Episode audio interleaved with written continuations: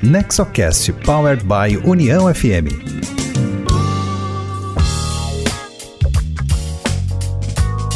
Olá, esse é o Nexocast, o podcast sobre governança corporativa com foco nas famílias empresárias. Eu sou Cristina Pacheco, diretora de comunicação do Nexo, e esse é o nosso episódio número 40. O NexoCast é uma iniciativa do Nexo Governança Corporativa, tem produção da Rádio União e tem sempre um conteúdo da maior qualidade, voltado às boas práticas empresariais. Você pode escutar o nosso podcast pelo site do Nexo, que é nexogc.com.br, pelo site da Rádio União, que é uniãofm.com.br, e pelos aplicativos de áudio como Spotify, Apple Podcast ou Deezer. Escolha o seu favorito, siga o NexoCast e receba no seu aplicativo cada episódio novo que entrar na rede. Nesse episódio, temos a fala de Maria Cristina Bianchi, vice-coordenadora da Comissão de Empresas de Controle Familiar do IBGC, e Valéria Café, diretora de Vocalização e Influência do IBGC. Elas estiveram em um evento do Nexo e essa participação é o que você irá conferir a seguir. Prazer estar aqui com vocês, muito obrigada.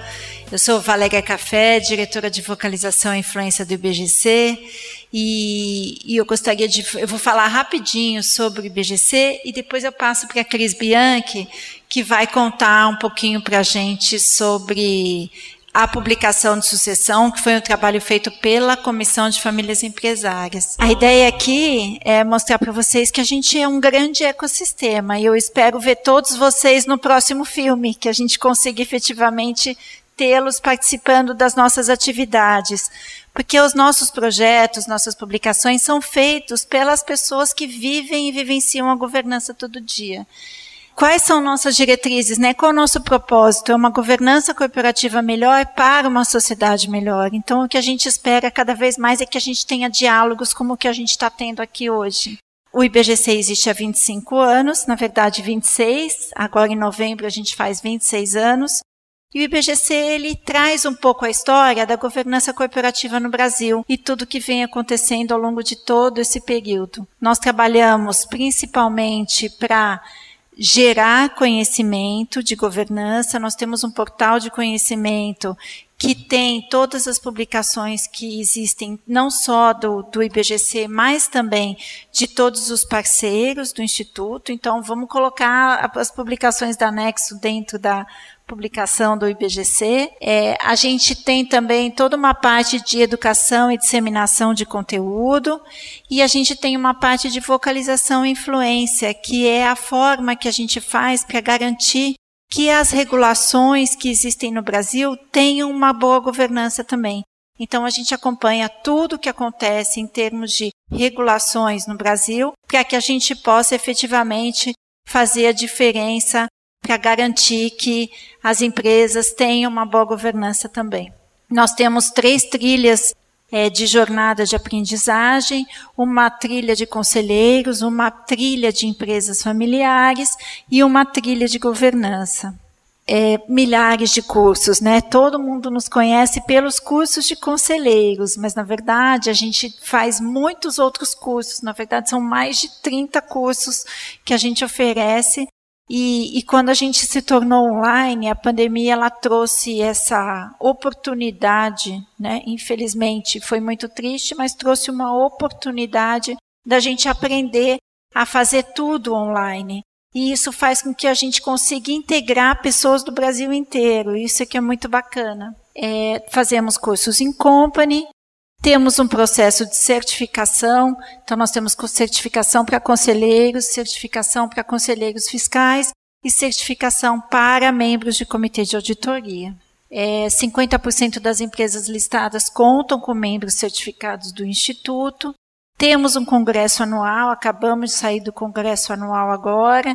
Desenvolvemos uma série de eventos. A gente tem cada dia um evento, eu digo, no IBGC. Todo dia tem um evento acontecendo em algum lugar.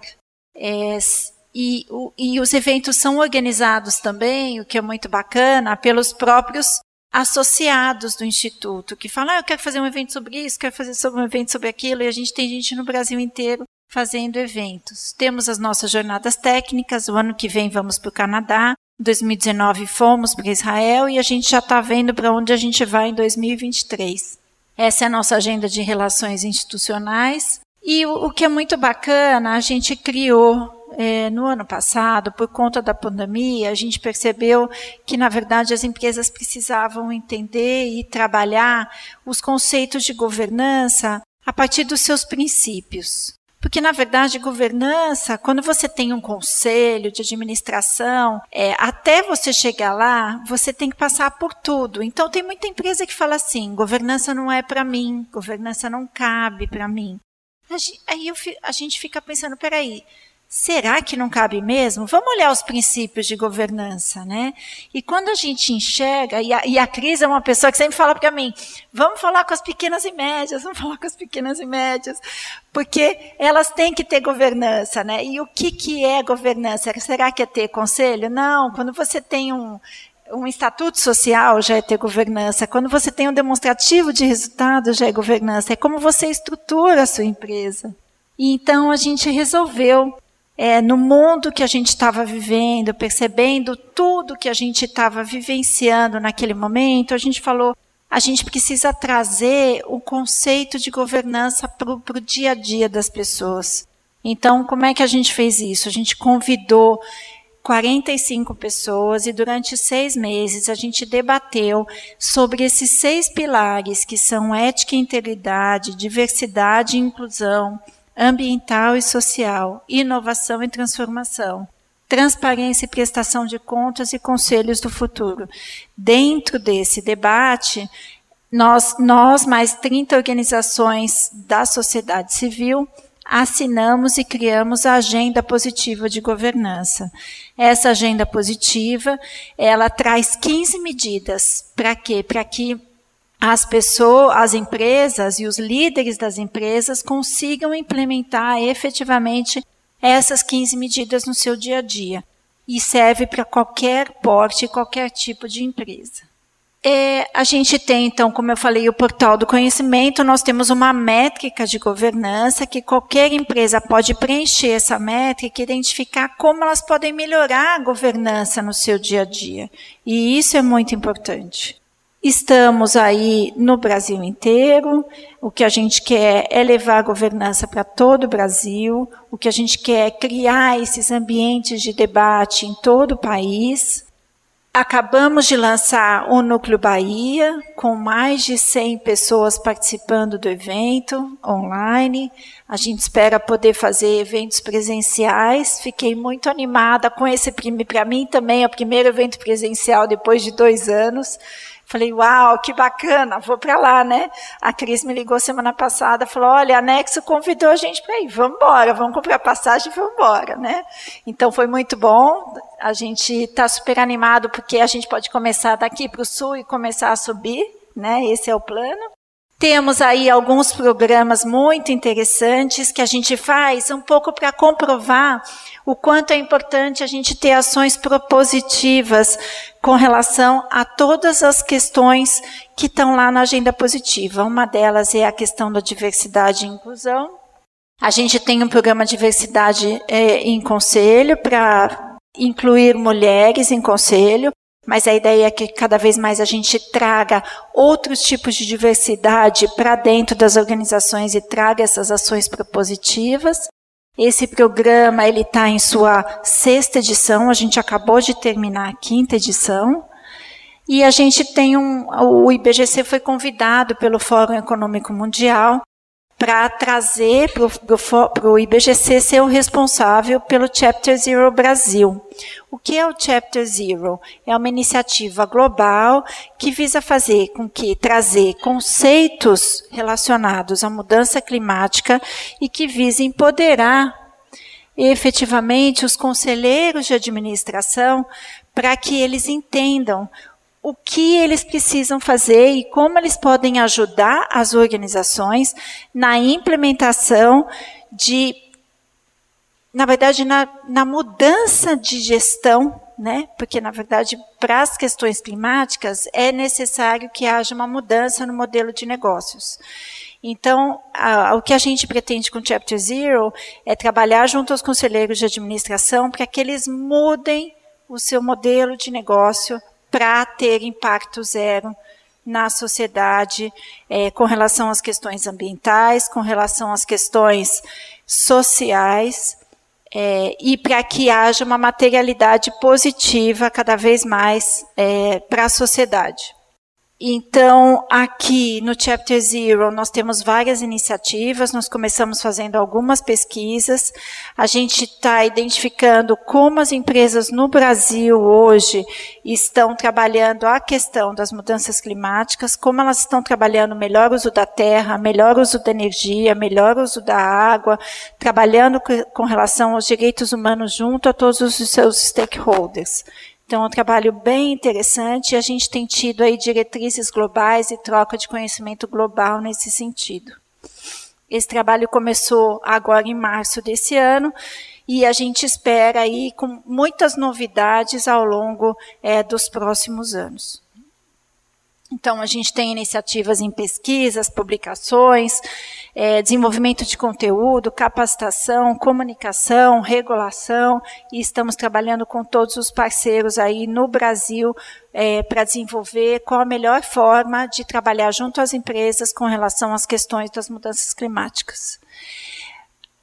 Agora vou vir aonde eu deveria chegar, né? Estou acabando aqui, prometo. O que, que a gente tem no IBGC? A gente tem vários grupos de trabalho, pessoas construindo conteúdos. E esses grupos de trabalho acontecem de diversas formas. Nos capítulos, nós temos os fóruns temáticos, que são grupos de trabalho que desenvolvem temas com é, desenvolvem debates com relação a temas específicos. No Dialoga é, é, são grupos de trabalho falando sobre setores específicos. E isso tudo no Dialoga é online. Os fóruns temáticos podem ser online ou podem ser presenciais. E nós temos as comissões que trabalham desenvolvimento de conteúdos. São 16 comissões que tem hoje no IBGC, são por volta de 450 pessoas discutindo quase que diariamente sobre quais publicações podem ser desenvolvidas ou não. E a Comissão de Empresas de Controle Familiar vem desenvolvendo toda uma linha e uma trajetória sobre governança familiar, governança na família e governança familiar. Então, a gente tem é, a primeira publicação que fala de governança da família empresária, em seguida, nós fizemos a publicação que é do protocolo de família. No ano seguinte, fizemos a identidade da família empresária, fizemos uma pesquisa sobre governança em empresas familiares no Brasil inteiro. E no ano passado, lançamos a publicação sobre sucessão. Então, eu vou passar para vocês agora a Cris, que vai falar sobre sucessão em empresas familiares. Muito obrigada.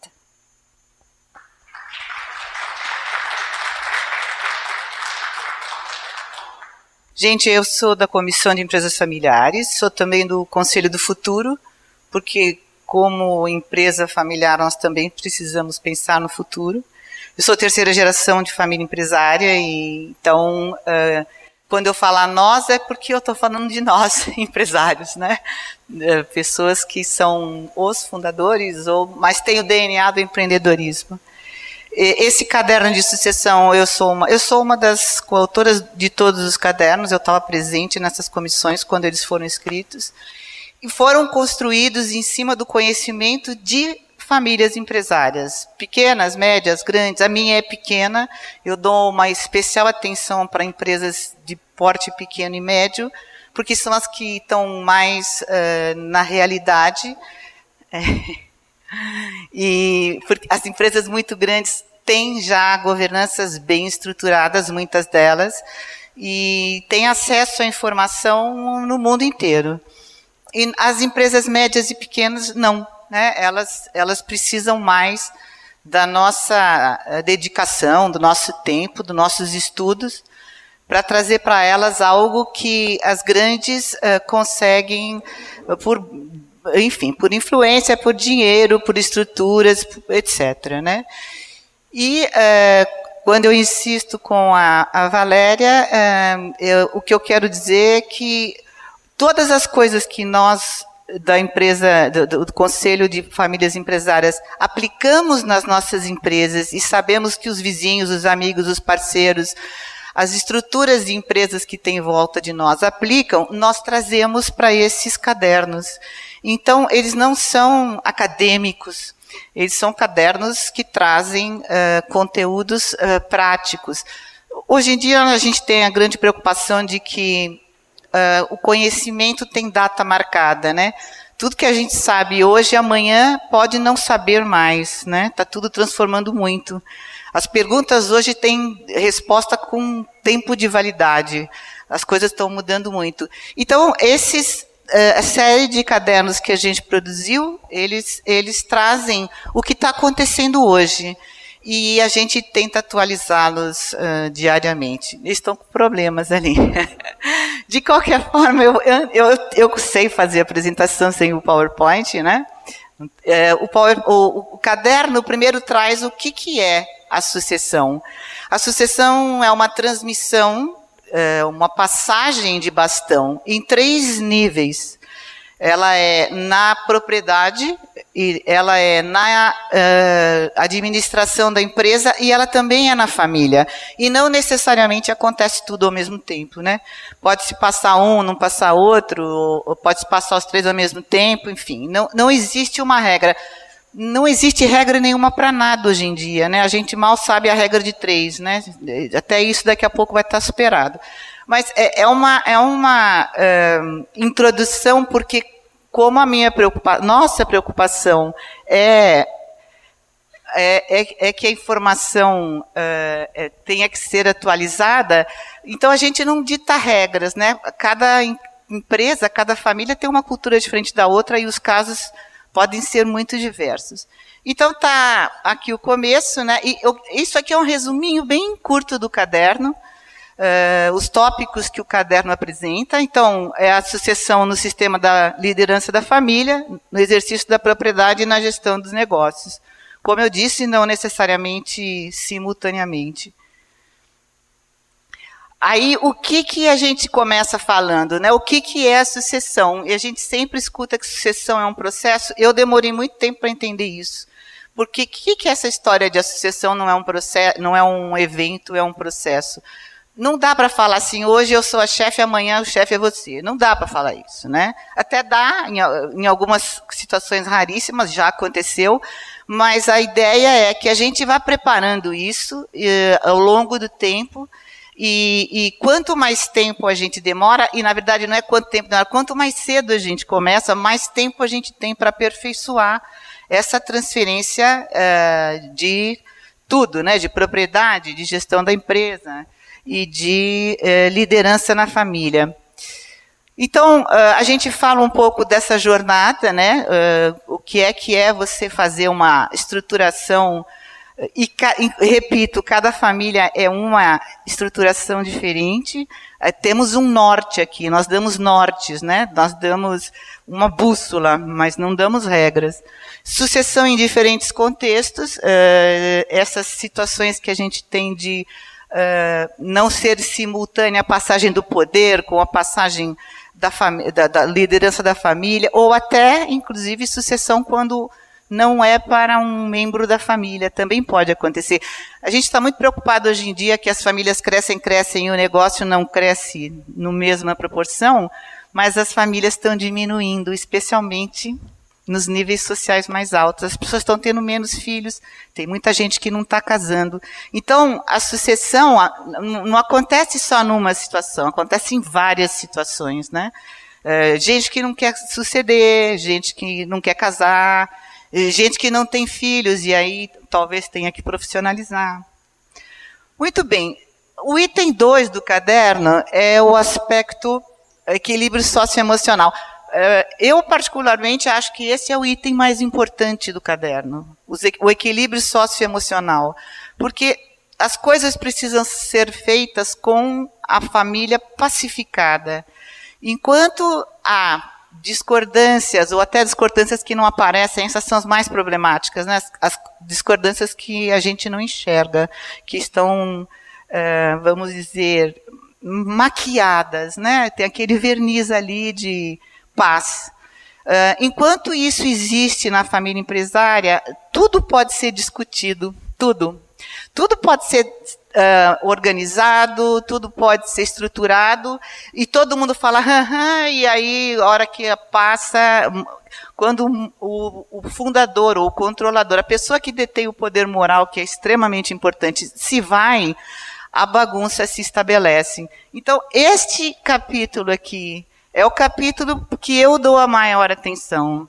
É, estamos pacificados, estamos conscientes das necessidades que esta empresa e esta família e esta propriedade têm. Se estivermos conscientes e acreditarmos, nós conseguiremos, conseguiremos superar as, os conflitos. Eu sou mediadora de conflito, também tenho, tenho uh, uh, bastante experiência nisso. Isto é uma experiência muito importante é a pacificação para que as estruturas e o processo, e, enfim, uh, até a acomodação da, da, passagem de poder, de passagem de ações, para isso tudo passar com tranquilidade, a família precisa estar muito bem estruturada. As escolhas nem sempre são coerentes, né? Isso também é muito delicado de se uh, arranjar é, fazer uma conscientização de que as escolhas, para que a empresa tenha segurança, e, é, as escolhas precisam ser coerentes. É nesse capítulo aqui que a gente conversa sobre isso. Depois, nós temos a sucessão, uh, insistimos aqui que ela é um evento, um processo, não é um evento, né? Falamos do planejamento, falamos de coisas que importam nessa hora. É, são todas orientações tiradas das, de, de, famílias, como eu falei, somos todos de famílias empresárias. Uh, a gente mostra que é um aprendizado, né? A gente pode avançar e voltar algumas vezes. É, não é só um caminho de ida esse processo. Ele pode ter retornos e é importante a gente saber que isto é, faz parte é, do planejamento, faz parte do jogo, né? Eu não gosto muito de falar a palavra jogo, mas Faz parte disso a gente caminhar, errar, voltar. Voltamos menos do que avançamos. Então, vamos para frente sempre. Mas é importante, porque a gente aprende mais com erros do que com acertos, né? A gente aprende mais quando toma um tapa na cara do que quando alguém passa a mão na nossa cabeça. Então, é, esse é o capítulo 3. O capítulo 4 começa a falar da sucessão na dimensão do negócio, né?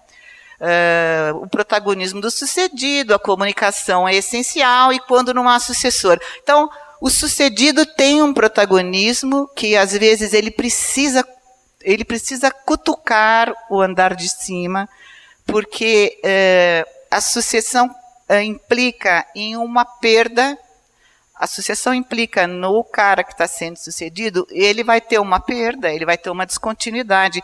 Em algum lugar da cabeça dele é uma morte, né? Porque eu vou perder o meu cargo, ou vou perder a minha importância, ou vou perder uh, o meu protagonismo da, de decisões.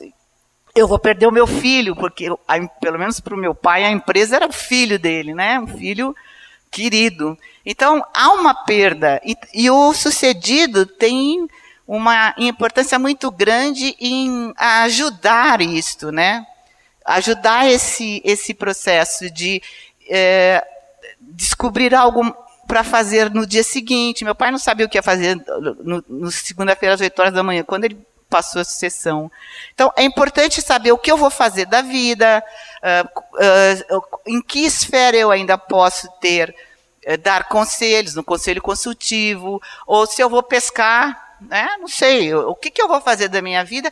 E é importante que os sucessores também tenham isso, né? Os sucessores também têm que ter essa compreensão de acolher o sucedido e, e garantir que ele se sinta, que ele seja valorizado, porque é indiscutível, a empresa chegou ali por causa dele, e, e para conseguir pacificar esta relação intergeracional, né? Também tem, e aí os irmãos entre si, etc. Comunicação é essencial. A comunicação é a base da pacificação. Né? Só se pacificam conflitos que existem e aqueles que estão escondidos e aqueles que a gente acha que não existe com comunicação. É a única forma. Pôr debaixo do tapete, uma hora ela vai estourar. Tá certo que uh, meu pai dizia, olha, se explodir depois que eu for embora, azar de vocês. Falava isso brincando, meu pai era italiano. Mas uh, ele se preocupou com isso, né? Que se a gente uh, começa a, a, a inserir uma comunicação bastante clara e transparente, a gente pacifica, conscientiza e mostra a importância uh, que tem aquele legado. E aí as pessoas abraçam, as pessoas, os conscientizados, né, eles abraçam esse processo. E quando não há sucessor, há a discussão de o que vamos fazer com a empresa. Vamos vender ou vamos passar para um profissional, eu não gosto de falar passar para um profissional, porque dá a impressão que a família não é profissional, e eu não acho isso, né? É, eu digo que é uma despersonificação que acontece, sai da pessoa do fundador e passa para alguém é, que não, não é a pessoa do fundador, não está no DNA, mas é, eu não acho que é exatamente uma profissionalização. Aqui não tem outro termo para isso, né? Mas quando não há sucessor é uma coisa que precisa ser também feita a sucessão, não é quem que, quem que vai se alinhar com, o nosso, com a nossa mentalidade, com a nossa cultura, com os nossos valores. Não, não é só contratar um, um sucessor bom para caramba de mercado, tem outros alinhamentos para serem feitos. Depois tem a, a, sucessão na dimensão da família, é o, é o conselho da família. Né? O conselho da família, a governança familiar é destinada a é, organizar a família para que as brigas, as. Gente, é, é, família não precisa ser empresário para ter briga, né? Não precisa, basta ser família que já tem briga. Isso é normal, uh, não é uma coisa não acontece só comigo, nem só com cada um de vocês. Então, uh, o papel do conselho de família é organizar aquela família para que saia uma só voz, uma só voz na direção da empresa, né? Não é meu irmão quer isso, eu quero aquilo, meu primo, sei lá em que, em que geração pode estar. Mas a governança organiza isso, as relações, inclusive, com a própria empresa. Eu posso usar o carro da empresa? Não posso eu, eu devo casar com separação total de bens, não devo? Isso está no protocolo, né? mas é a governança familiar. Ela organiza as diversas conexões e relações entre os, os membros para que eles, uh, organizados, tenham uma voz única quando chegam na empresa. Então, a gente fala do papel uh, do conselho, fala do engajamento das futuras gerações de líderes e até da falta de engajamento, não necessariamente todo mundo que está na família vai ser líder de alguma coisa. Tem pessoas que são introspectivas e outras não. Uh, fala da escolha de sucessores eh, dentro da família uh, ou até fora da família. Nesse caso aqui, fala dentro da família, né? Uh, há sempre uma tendência ao preferencialismo, isso é normal do ser humano, não é meu pai que é um chato, nem meu tio, é, é normal do ser humano que que a escolha do sucessor uh, dentro da família seja preferencial. A gente sugere uh, que seja meritocrática, não pelo bem-estar das pessoas, mas sim pela longevidade da empresa. É interessante que o mais competente seja a pessoa que vai, que vai suceder. Depois, no capítulo 6, a gente fala da, da, sucessão na dimensão da propriedade. Aqui é muito mais jurídico, né? Porque aí a gente tem leis, leis que regem isto, leis de herança, leis de, enfim. Uh, então temos o acordo de sócios aqui. Tudo o que está neste capítulo aqui é muito mais da parte legal, de chamar um advogado bom nessa área e que acerte. Mas ainda aqui, uh, se a família não estiver pacificada, uh, todo mundo vai, pode assinar e depois discutir na justiça. Acho que devem ter vocês devem ter exemplos disso, né? Quer dizer, tudo que está sendo feito de cima para baixo, sem combinação, sem conscientização e sem pacificação, pode ser discutido e o estrago pode ser muito grande. É claro que é, isso, isso aqui existem processos né, para impedir. E, e, na parte da governança da família, não, é, é, é, tudo mais na consciência e no fio do bigode. Mas também aqui as coisas precisam estar tá alinhadas. Né? É, é, uma, é um trabalho de conscientização da importância e até da pergunta, você quer continuar nesta família empresa, nesta empresa familiar ou nesta família empresária? Você pode continuar na família, mas não mais na família empresária, né? Vai existir o grupo da família empresária e o grupo da família que deixou de ser empresária, foi fazer outra coisa na vida, continua sendo a família, mas não mais participando da, dos destinos e, e do futuro uh, dessa família. Aqui, o último slide, eu coloquei dois links, que são o caderno de sucessão, que eu acabei de falar, e o, e o primeiro caderno nosso, que é o caderno de governança familiar, e depois eles devem disponibilizar, se vocês quiserem baixar. Tem mais cadernos lá, a Valéria mostrou vários. É, e é nesse, nesse lugar aqui, né, conhecimentoibgc.org.br, que tem a disponibilização desses cadernos para vocês acessarem, tá bom? Eu agradeço muito. O NexoCast quer ouvir a sua opinião, a sua sugestão. Nos procure e nos siga nas redes sociais. Nós estamos no Facebook, no Instagram, no LinkedIn como NexoGC. Mande uma mensagem, comente nas redes sociais, participe dessa conversa. E por aqui siga também o nosso podcast para não perder nenhum episódio. Curta, compartilhe e vamos fazer a informação circular. Esse foi o episódio 40 do NexoCast, o podcast que pretende desmistificar a governança e suas ferramentas. No próximo episódio, mais insights e conteúdo voltado à gestão, inovação, empreendedorismo e governança para empresas familiares. Estiveram conosco na técnica da Rádio União, na operação de áudio, equalização e edição, Luiz Felipe Trevisani, com direção de Rodrigo Giacometti. Esse programa é um conteúdo original de Nexo Governança Corporativa, produção técnica da Rádio União FM. Obrigada por estar conosco e até o próximo NexoCast. NexoCast Powered by União FM. Uma produção Nexo Governança Corporativa e Rádio União FM.